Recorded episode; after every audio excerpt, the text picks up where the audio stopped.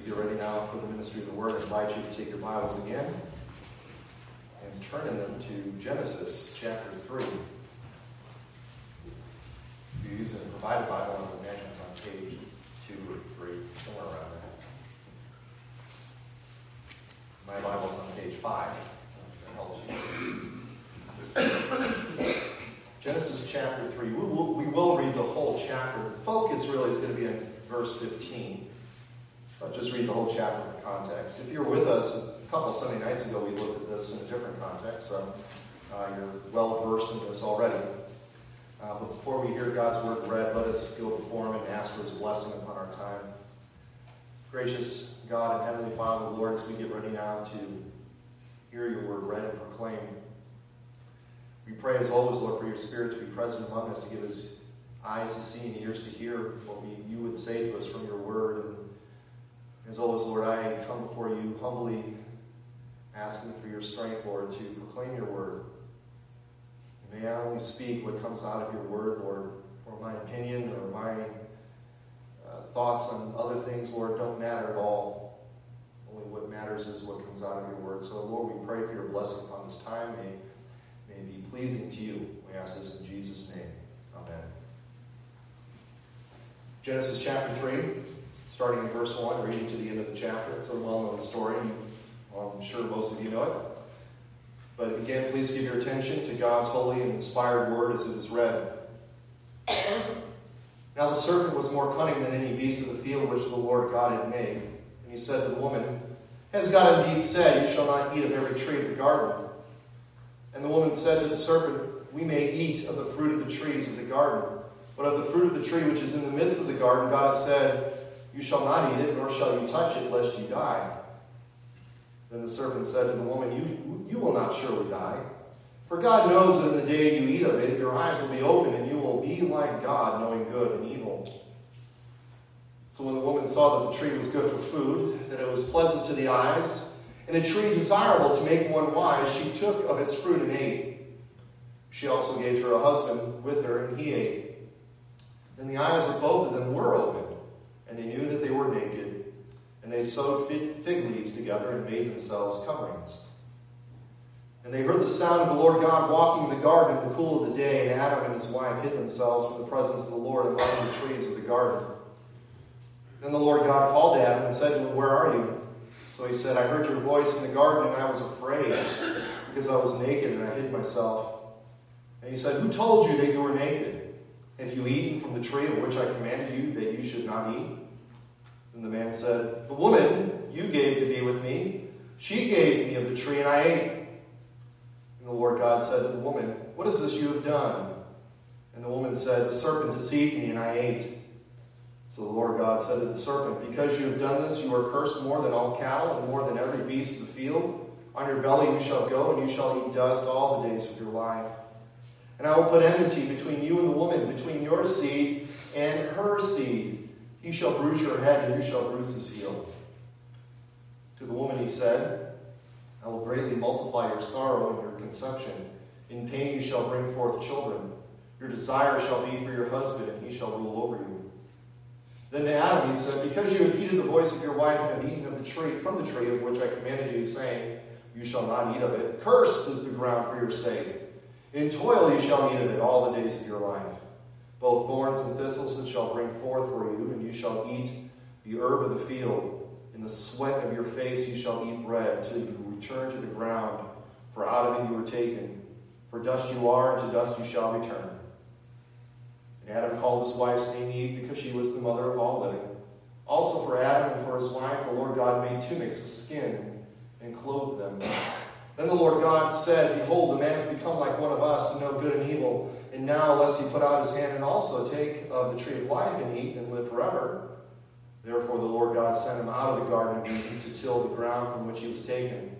So he drove out the man, and he placed the cherubim, and he placed cherubim at the east of the Garden of Eden, and a flaming sword which turned every way to guard the way to the tree of life. As far as reading God's holy word.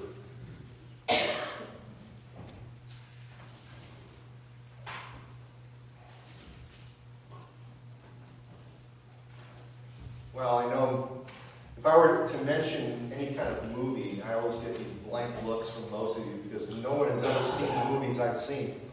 But I would imagine most of you know the game show Jeopardy, right? I'm seeing nods. It's good. It's a game show that's been on forever. I actually looked into it. I think it started 1964 and it's still going strong. And if you know the way that game works, right, it's, it's a little different twist on a game show. They ask, they give you the answer to the question, and you're supposed to respond with the quote unquote answer in the form of a question. And what we see here in Genesis 3, at least particularly verse 15, like I said, which is our focus, is the answer to a problem. So in Jeopardy form, we have to sort of reply with what the, the problem is. What is the question to which Genesis 3.15 is the answer. The answer, of course, being that the seed of the woman shall bruise the head of the serpent, but the serpent will bruise his heel. What is the, the problem? What is the question that is being asked here? We'll look at that in a moment. But this passage, of course, is the passage of the fall, right? We, if you know the, the story of Genesis, you know that in the beginning God created all things, and then God placed man in the garden. God gave man a test, and man failed the test and that was called the fall of mankind, from which come forth all kinds of sins into the world because of Adam's first sin, and then Adam was cast out. So that's the problem, though. That's the problem. The fall of mankind is a problem. The answer to that problem is the seed of the woman, the promise of this Messiah who will come. And that is the main point of our message this morning. The promise of Messiah is that one will come. There will be one who will come who will defeat sin, who will defeat the devil, and who will defeat them forever and give us everlasting life. Now, this is going to be a little different than I normally do messages this morning. This is a little more topical uh, than, than I normally like to do. So, we're going to first look at the promise made. The promise made here in Genesis 3, primarily, like I said, verse 15. And then we're going to look next at the promise anticipated, because this promise really goes through, as, as some would say, sort of like a, a silk thread, a red silk thread throughout all the Old Testament is this promise as it is anticipated and pictured in various Old Testament stories and persons. So we'll look at some Old Testament passages in the second point, and then we'll look at the promise realized as we'll look at Luke chapter 2, how the promise that was made way back in Genesis 3 is fulfilled with the birth of Jesus Christ. But first, let's look at the promise made. Again, the coming of Messiah, the one who will crush the head of the serpent, is the answer to the problem. And the problem is this the fall of mankind. We just looked at that story. As we noted, God created all things in Genesis 1, right? In the beginning was God, and He created out of nothing all that we see in the, in the space of six days. Then we see in Genesis 2 how He takes and forms man, Adam, out of the dust of the earth, breathes into his nostrils the breath of life, and then places him in the garden as sort of like a caretaker, as a steward of that garden, as one who will keep and watch over that garden. He gives him a partner as he takes, puts the man into a sleep gives him a partner. He takes a rib from Adam's side and makes his wife Eve. And then together with man, God makes a covenant. A covenant is an agreement, an arrangement, if you will, between two parties. God being one party, Adam being the other party in this covenant. And that covenant was this. He gives him a command. He says in verse um, 16 of chapter 2 And the Lord God commanded the man, Adam, saying, of every tree in the garden you may freely eat, but of the tree of the knowledge of good and evil you shall not eat, for in the day that you eat of it you shall surely die. So he makes an agreement with them. He says, Look, Adam, I have given you this entire garden. You have everything here, except for one thing. There's one tree I've designated, you shall not eat of it. It is a test of your obedience, Adam, to see if you will obey me. And the promise, of course, is that if Adam succeeds, he gets everlasting life. He will get eternal life the, the, the stipulation, if he fails, of course, is that he will receive death. The day that you eat of it, you shall die. So, so far, so good. Adam's in this garden. He's got a covenant arrangement with God. But then in Genesis 3, we see that that covenant is broken. And it is broken because Satan, in the form of a serpent, comes into Adam, into the garden. Now, Adam's first job was to guard the garden, and he didn't. He failed to guard the garden against the serpent. And then he goes up to Eve, and then you know the story, right? I mean, he gets Eve, he tempts Eve to, to eat the fruit. And he does so by getting her to doubt God's word. You see that very first off, right? You shall the, the serpent comes in and says to Eve, You shall not has God said this? You shall not eat of every tree in the garden? That's not what God said. Satan knows that. And you know the, the, the way the, the thing works out. So they break the covenant, and then God kicks them out of the garden, as we saw. But that's not the end of the story. Now, the, the thing is, that could have been the end of the story. God could have said, okay, I, gave, I made a covenant with Adam. Adam broke the covenant. Okay, fine, let's start over again. We'll just remake the earth, and I'll make a new man, and we'll start over again. But that's not what God does. Instead of that being the end of the story, it's really the beginning of what we call the covenant of grace. And that covenant of grace is promised in verse 15, where God, speaking to the serpent, says, Look, I'm going to put enmity between you and the woman, between your seed and her seed. Her seed will bruise your head. Her seed will deal a death blow to you, and you, and you will injure him in the process of that by bruising his heel. That is the promise that is put forth that one will come out of the seed of the woman, one will come who will crush the head of the serpent. And that one will then, then give that grace. He will be the, the, the vehicle of grace to all of us. But again, here what we see in Genesis 3, instead of being the end, is the beginning of what we call redemptive history, all throughout the Bible here. So, in the middle of the darkest moment in this very young creation, God makes a remarkable promise here about salvation, about how the seed of the woman, Eve, will crush the head of, the of Satan, and in the process himself will suffer a great injury. And this enmity between the seed of the woman and the seed of the serpent is one that really marks all of redemptive history. It is what you see all throughout the Bible. This enmity between the forces of evil and the forces of good, if you will. In fact, as we move on now to the promise anticipated, that's the promise made. So, in the failure of Adam, God makes his promise that one will come. And now we'll see as this promise is worked out throughout all of the Old Testament.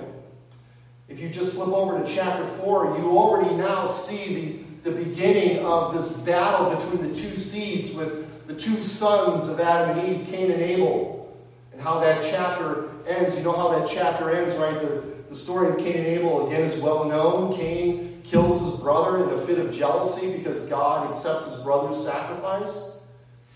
And in the end of that chapter, in verse 26, because Abel was one who, in a sense, was acceptable to God. God was pleased by his, his sacrifice, and he is taken. So we think, okay, the seed of the woman has died, but then we see that, that Adam and Eve conceive another child. And we see in verse 26 of uh, chapter 4, as for Seth, the one who was born, to him also was a son born, and, uh, who was named Enosh. And then we see here, and then men began to call on the name of the Lord. You see this, this preservation of the seed of the woman here through the line of their son Seth. We see this godly seed line traced throughout the pages of Genesis as you come to the patriarchs Abraham, Isaac, and Jacob. How God then makes a promise with Abraham that he will be a vehicle of blessing to the nations. And we'll look at that, Lord willing, next week. But Abraham was called out of, out of pagan idolatry and told to follow the Lord. And many promises were given to him. And in him, he, sa- and then he says to Abraham, In you all the families of the earth will be blessed. All the nations of the earth will be blessed through you. And that promise was then passed on from Abraham to his son Isaac, and then from, his, uh, from him to his son Jacob. particularly as they journey through the land of promise, God tells Abraham, it's like you and your descendants will have all of this land that I have given to you. The promise is given and passed on to Abraham. In a sense, Abraham becomes a vehicle, if you will, to bring Messiah into the world. Because we know Messiah, Jesus, is a Jew, right? He is born of the Jewish people. So Abraham becomes the father of the Jewish people, and through him, this blessing comes into the world. But then we fast forward to the book of Exodus, and we see how in the book of Exodus, how that book begins. There is a Pharaoh, an evil Pharaoh, who does not know Joseph and the people of God, and he subjugates God's people. He puts them into uh, harsh slavery to to build his building projects and how God raises up Moses, how God not only raises up Moses, but preserves Moses, right? Because what Pharaoh wanted to do was destroy the Hebrew people because they were becoming too numerous. He saves Moses, and Moses then becomes that vehicle through whom God will continue to bring his blessings to his people. Before Moses died, he promises his people that there will be one who will come like him, a prophet like himself. This is another hint of Messiah coming, one who will be like him. Not to mention that the entire Exodus story, in a sense, reflects the life of Christ, if you will.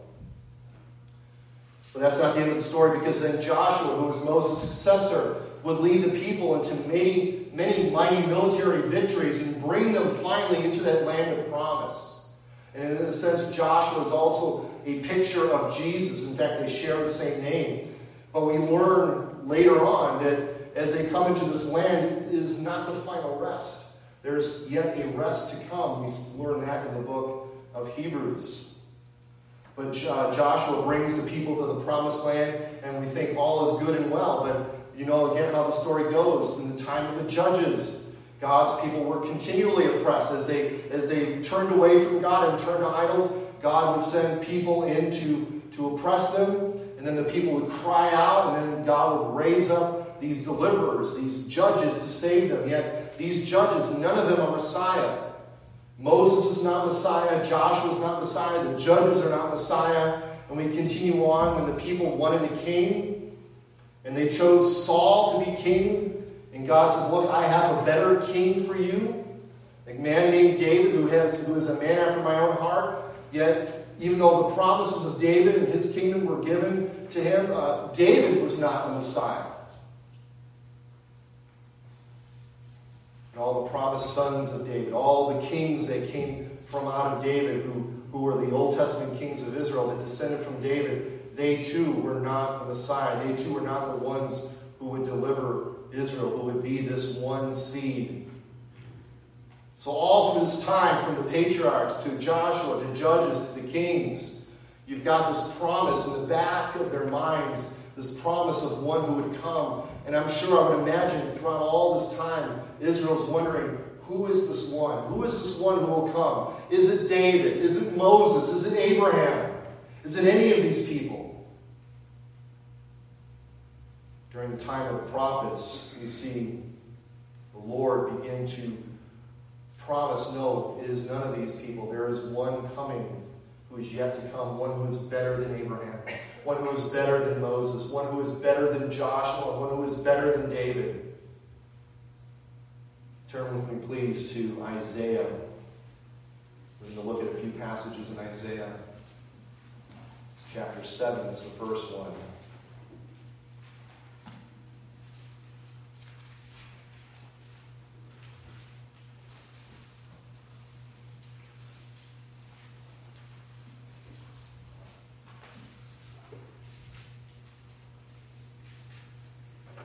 Again, throughout the entire Old Testament, you have these pictures that point to Jesus, yet none of these pictures are the reality. They are, they are in a sense, like I said, this kind of red cord going through the Old Testament showing you Jesus, yet not being the fulfillment in Jesus.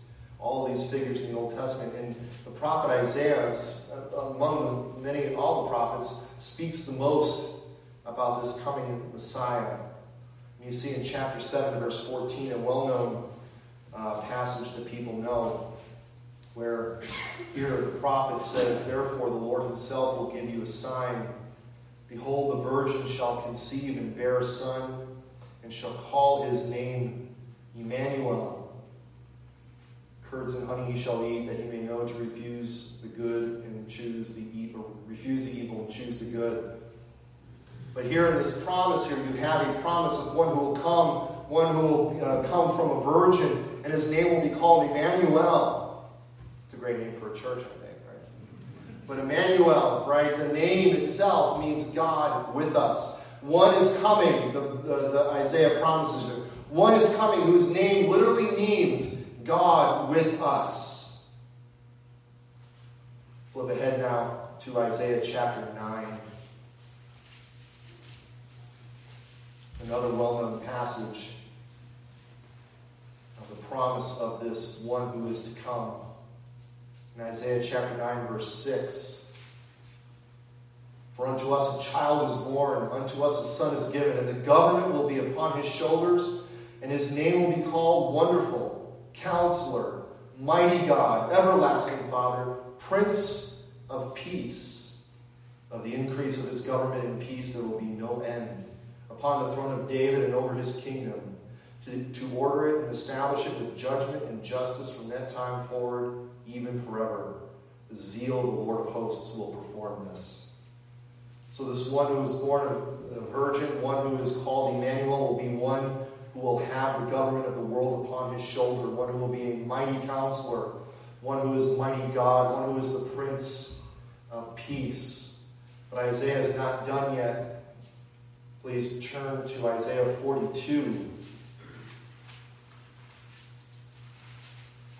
This promise goes on as the later chapters of Isaiah are written to the exiles, and he is writing to give them hope. And he talks about this one who will be called the servant of the Lord, this one who will be a mighty servant.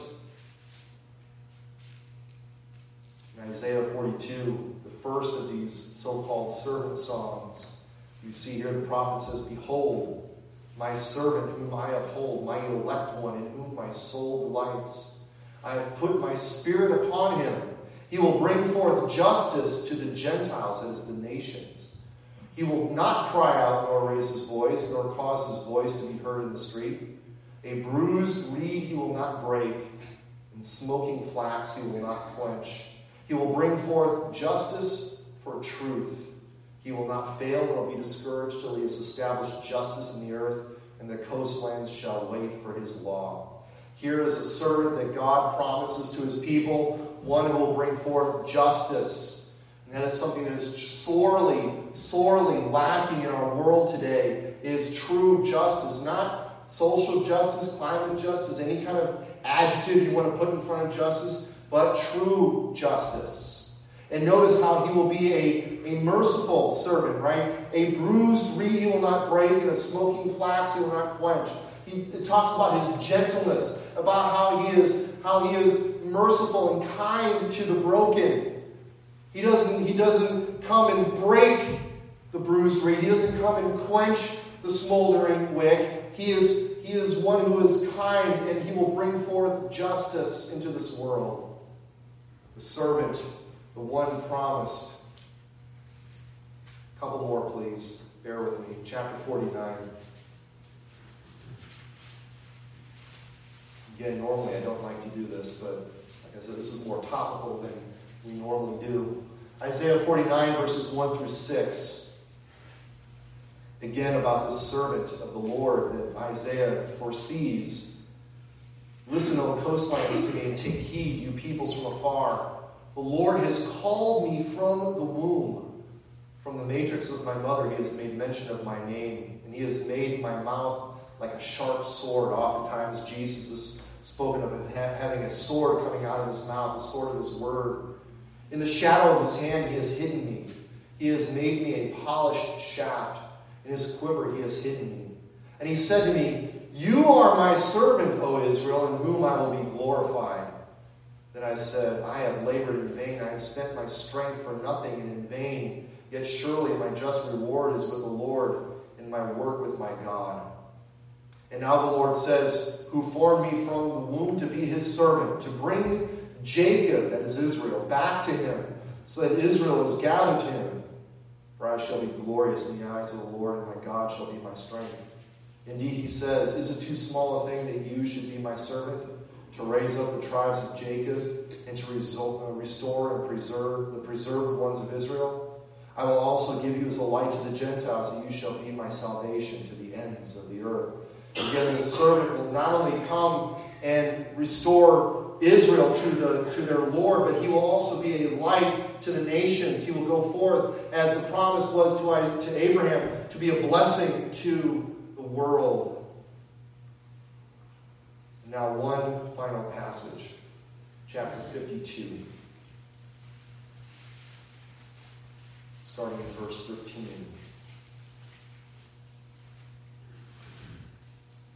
How will the servant restore God's people? How will the servant be bring true justice to this world? How will the servant be a light to the nations? Well, he'll do so by being a sacrifice for our sins. Chapter 52, 52 verse 13 Behold, my servant shall deal prudently. He shall be exalted and extolled and be very high, just as many were astonished at you. So his visage was marred more than any man, and his form more than the sons of men. So shall he sprinkle many nations. Kings shall shut their mouths at him, for what had not been told them they shall see, and what they had not heard they shall consider. Who has believed our report, and to whom has the arm of the Lord been revealed?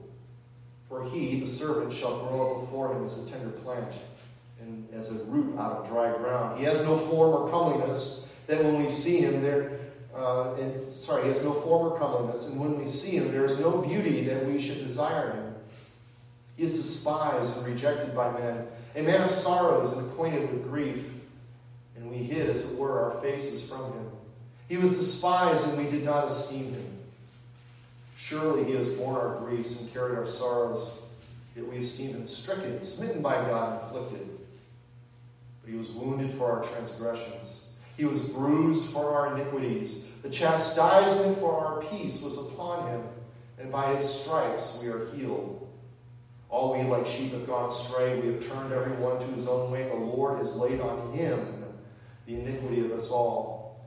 He was oppressed and he was afflicted, yet he opened not his mouth. He was led as a lamb to the slaughter, as a sheep before its shearers is silent. So he opened not his mouth. He was taken from prison and from judgment and who will declare his generation.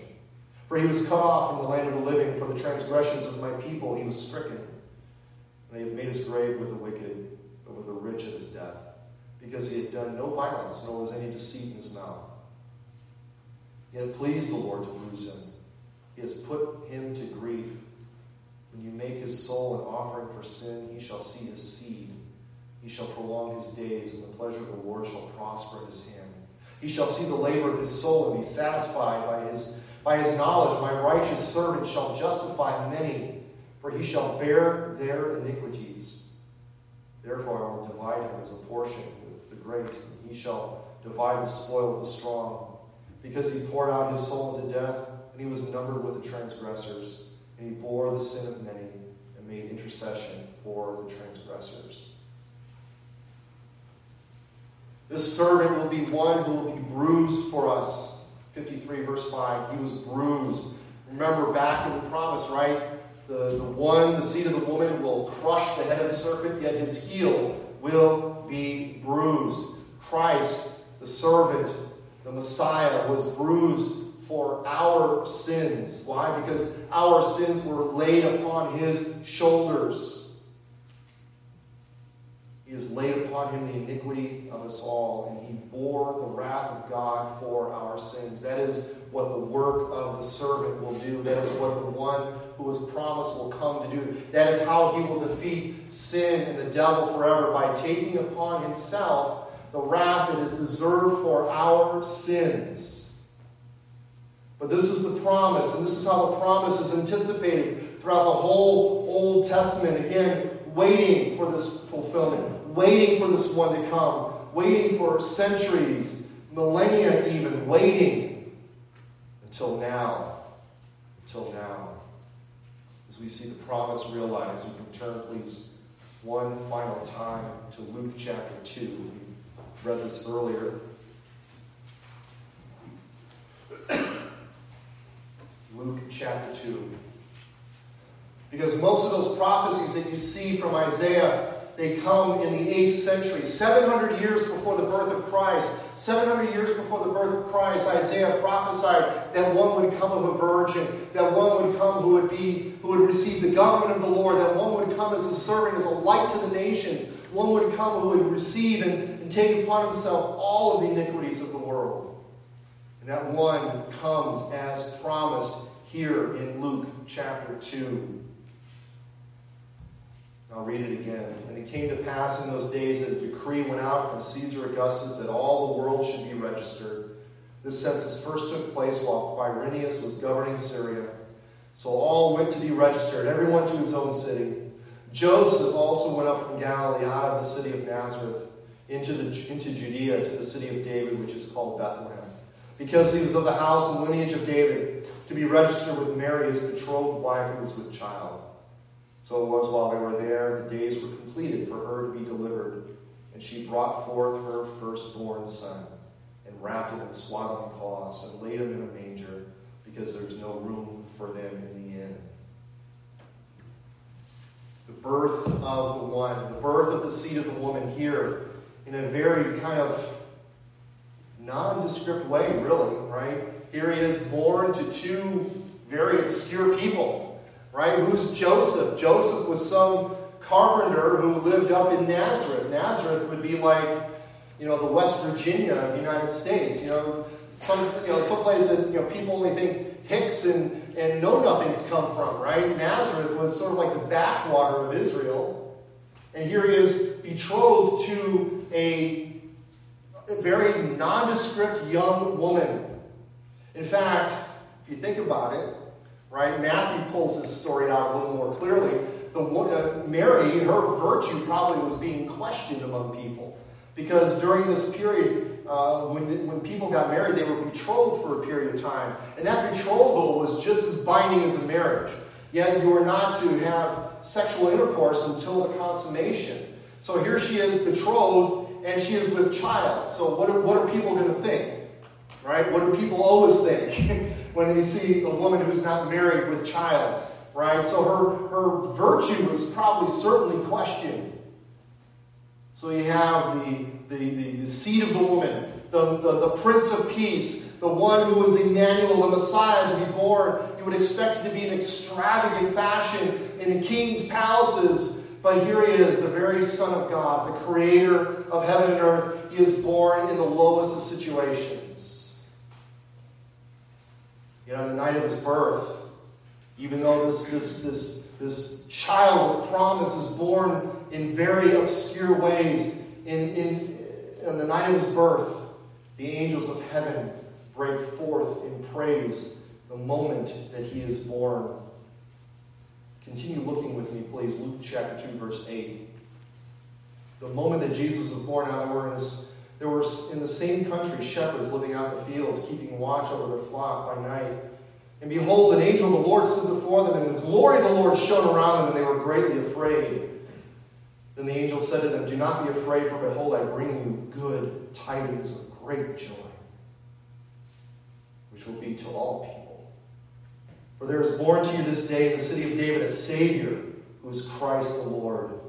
And this will be the sign to you. You will find a babe wrapped in swaddling cloths, lying in a manger. And suddenly, there was with the angel a multitude of the heavenly hosts praising God and saying, Glory to God in the highest, and on earth peace, goodwill toward men. So it was when the angels had gone away from them into heaven that the shepherds said to one another, Let us go now to Bethlehem and see this thing that has come to pass, which the Lord has made known to us. the angels shouting in glory to the Lord, praising God for the birth of the Savior. Again, you would expect this, this message to be carried forth into the highest halls of, of, of political power, uh, to, to the halls of Herod himself, but instead it was, it was proclaimed to a group of shepherds. And if you don't know anything about shepherds in that culture. Shepherds were sort of looked down upon. They were like the least of these. Yet the glories of, of the, the, glorious news of these, this, this great news of glad tidings is proclaimed to the least of these. And that is how the gospel is to go forth to the least of these. Upon the shoulders of this humble child were placed the hopes of all of God's people as they were waiting for the one who would come to crush the head of the serpent. In fact, the Apostle Paul, reflecting on this years later, would say in the book of Galatians, when the fullness of time had come, this point in time when, when Mary gives birth to Jesus, Paul describes as the fullness of time.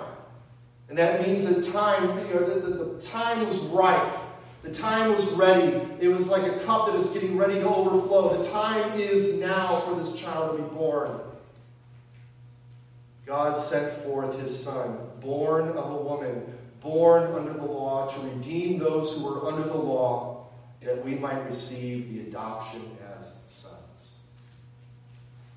God brings forth Jesus Christ into the world so that Jesus will then go forth and do his work, so that we, by his grace and mercy, can be brought into his family and adopted as his children. This child born 2,000 years ago in a manger, having to be kept in a manger because, as we learn, there was no room for them in the inn, is this long awaited Messiah. this seed of the woman who will crush Satan's head. How do we know that? Because after his life and work and resurrection are done, Paul the Apostle describes what this work that Jesus did, what he accomplished. In Colossians chapter 2, verse 11, we learn that in Christ you also were circumcised with a circumcision made without hands by putting off the body of sins of the flesh by the circumcision of Christ, buried with him in baptism, in which you were also raised with him through faith in the working of God, who raised Christ from the dead. And you, being dead in your trespasses and the uncircumcision of your flesh, he has made alive together with him, having forgiven you all trespasses. What did Isaiah say? Upon him the iniquity of the world was placed. He wiped out the handwriting of requirements that was against us, which was contrary to us, and he has taken it out of the way, having nailed it to a cross. He took all of our sins and nailed those sins to his cross. Colossians 2.15, then having disarmed principalities and powers, he made a public spectacle of them, triumphing over them in him. The death of Christ was the, the, the, death blow, the, the moment where the seed of the woman crushed the head of the serpent. God keeps his promises, and our salvation is based on the one who was promised way back in Genesis 3:15. Jesus Christ who crushes the head of Satan and secures our redemption. As we bring this to a close this morning, Satan the serpent who came into the garden. He's referred to many, many ways throughout the Bible. He's called the adversary. He's the adversary of God's people. He's the accuser, right? He was at one point the accuser who stood before God and would accuse us to him. Then he was cast out, but now Satan accuses us to our own hearts. He is the slanderer who says things that aren't true about us. He is the enemy of God's people. And the striking of his heel is seen all throughout redemptive history as God's people have been threatened in the Old Testament by extinction many, many times. Particularly in the life of Jesus Christ. You know, Jesus, right, when he was born, Herod wanted to kill all the babies that were under two years old because he wanted to wipe out the one who was, who was a threat to him as, as king of Israel. And Satan will attack us, right? He attacks us by getting us to take our focus off of Jesus and to look at ourselves and to make us less, less effective, to look at our own selves and see how we're failures. Because it's very easy to, to look at our own lives and see how we don't match up to what we see in God's Word, right? God tells us we ought to do certain things, and we look at, if we're really to get a, take an honest assessment of our lives, we would see, I do not match up to any of this. And that's what Satan wants to attack you by saying, look at how you don't match up to God's word. Look at how you're not good enough. Look at how you are not holy enough. Look at how you're not loving enough. Take takes our focus off of Jesus, who is our righteousness, and to look at ourselves. The story of Genesis 3 is a sad tale of paradise lost. The failure of Adam as our representative to keep and guard the garden. Yet in that failure, a promise is made a promise of one who will come and succeed where Adam failed. And despite our failure to live up to, as God called us, our union with Christ gives us all we need for salvation. We have everything we need in Christ. We don't have to look to ourselves for our salvation. Christ gives us everything we need. And the promise of the Messiah is that what we cannot do for ourselves, God does in and through him. And that is indeed good news. Let us pray. Heavenly Father, as we see here in the promise of the Messiah, Lord, we see the one to come, how he was promised way back in the beginning, how he was pictured and, and hinted at all throughout the Old Testament, and finally realized in the birth of our Savior, Jesus Christ. And now we look back on this, Lord, 2,000 years later, upon the person and work of Christ, what he did for our salvation. I pray, Lord, that we too will live out of grateful hearts for what Christ has done for us, how he took away our iniquities, how he bore the wrath of God for our sins, and how we who come before him faith and repentance receive the forgiveness of sins that we so desperately need. I pray, Lord, that you will continue to impress upon us how we are to continue to focus on Christ, focus on his work in our lives, focus on how we are adopted into his family and held on to him as we hold on to him by faith, as he holds on to us with an unbreakable grip. So, Lord, I pray that you will bless these dear ones here this morning. Pray, Lord, that we will go forth and live as God has called us to live, being that salt and light in the world around us, sharing the good news of this one who came to crush the head of the serpent.